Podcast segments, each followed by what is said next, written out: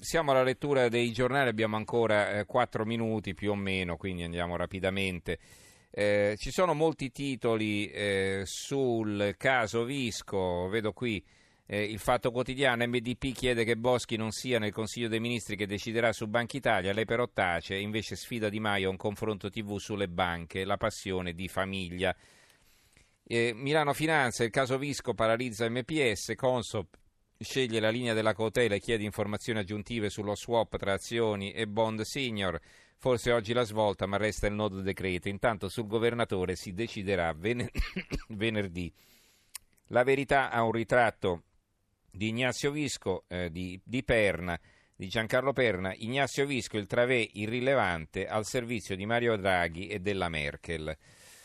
Eh, ci sono poi titoli eh, su Dell'Utri, eh, al quale è stata negata la scarcerazione.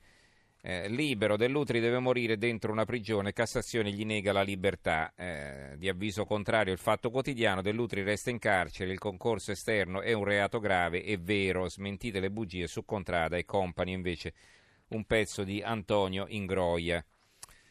Va bene, ci sono altri argomenti, altri temi in ordine sparso. Allora, chiedo scusa. Il Gazzettino di Venezia, questa notizia, team studia rincari delle tariffe sul fisso, aumenti del 10%.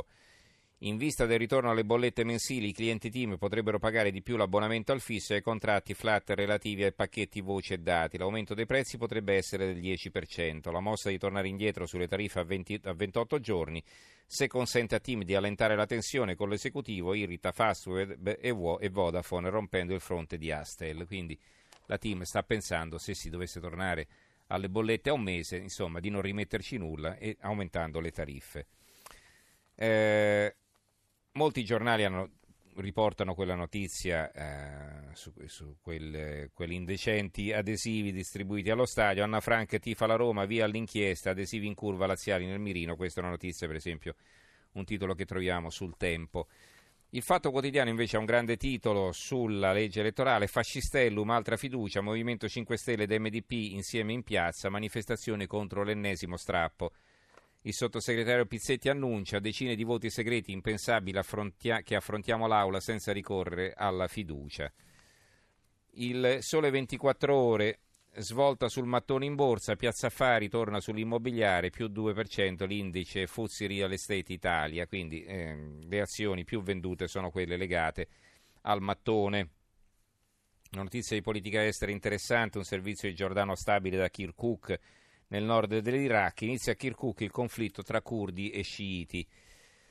Sulla droga, eh, la nuova Ferrara, l'apertura, la GAD, tir, tir, con 120 kg di droga, nuovo sequestro, la polizia arresta 5 trafficanti, la libertà di Piacenza, droga un minorenne arrestato profugo del Gambia.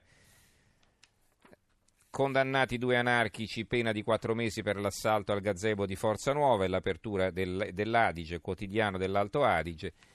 Il Corriere di Viterbo, due anni per una colonscopia, ma vi rendete conto? E questa persona era pure malata, è pure malata, già operata all'intestino e con casi di cancro in famiglia. Allora concludiamo con una notizia più leggera. Raccolgono gratta e vinci strappato e da 100.000 euro. È, su- è successo a Siena. Va bene, ci fermiamo qui allora. Ringrazio Gianni Grimaldi regia, il tecnico Stefano Siani, Antonio Bonannata, Carmelo Lazzaro e Giovanni Sperandeo redazione. Diamo la linea a Stereonotte condotto da Max De Tomassi e noi ci risentiamo domani sera alle 11. Grazie a tutti e buonanotte.